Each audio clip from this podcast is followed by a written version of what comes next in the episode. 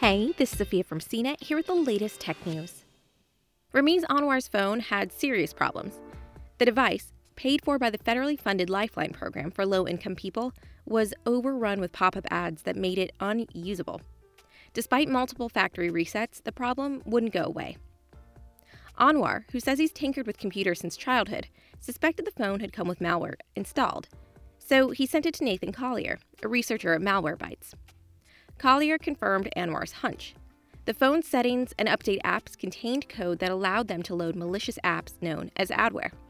The adware displayed ads that covered user screens, no matter what they were doing on their phones. Adware isn't just a problem for Anwar and other users who've had the same phone model, made by American Network Solutions. Because the phones and their service plans were subsidized by a U.S. program, taxpayers were funding the data that was used to display the promotional campaigns, on top of that, adware prevented phones from doing their intended job, keeping low income people connected to vital services via phone and internet. Evidence suggests pre installed malware plagues inexpensive phones around the world. Earlier this year, Collier found pre installed malware, a broad range of disruptive or dangerous apps, on a phone made by Unimax and distributed by the Lifeline program. Collier says he frequently sees similar malware on cheap phones outside the Lifeline program. A BuzzFeed investigation found inexpensive phones popular in African countries had similar problems. Unimax said in a statement in January that it created a security patch to fix a vulnerability in its settings app. However, it disagreed with Malwarebytes that the vulnerability in the app qualified as malware. By making phones essentially unusable, adware puts low income people at risk of being cut off from the world, which is especially troubling during the coronavirus pandemic. Families are struggling to connect to the internet for their children's schooling. Low income people, some facing homelessness, rely on their devices to stay connected to doctors who can't see them in person and apply for benefits.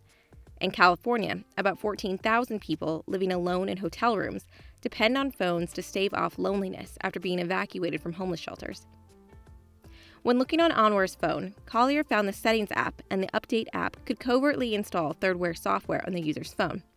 Users can't uninstall either app without making the devices unusable. Collier found a way to turn off the malicious code without completely uninstalling the apps, but it requires users to connect their phones to a laptop and run specialty software. For people in the Lifeline program, a laptop might not be available, and the instructions might be challenging for people without training. Collier found the Update app was installing four different versions of adware, which may be why Anwar found the ads overwhelmed his device completely. In response to a request for comment, Anwar's carrier, Assurance Wireless, referred CNET to phone maker Unimax's statement in January. It also supplied a letter it sent to U.S. Senators Richard Blumenthal and Ron Wyden, both of Oregon, in response to the questions senators asked them about the malware Malwarebytes findings. In the letter, the company repeated Unimax's assertion that the code in the apps amounted to a security vulnerability and was not malware. Assurance Wireless didn't supply a specific response to the more recent findings about the phone made by American Network Solutions. Because the code Malwarebytes identified can let settings and update apps surreptitiously load unwanted adware, the researchers have stood by their finding that the apps contain malware.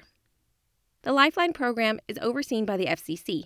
The phone service providers typically either function as subsidiaries of big name phone carriers or run their servers through the big carriers' networks. Assurance Wireless is a division of T Mobile. Budget phone makers typically use pre made software from Android for apps that control settings and updates.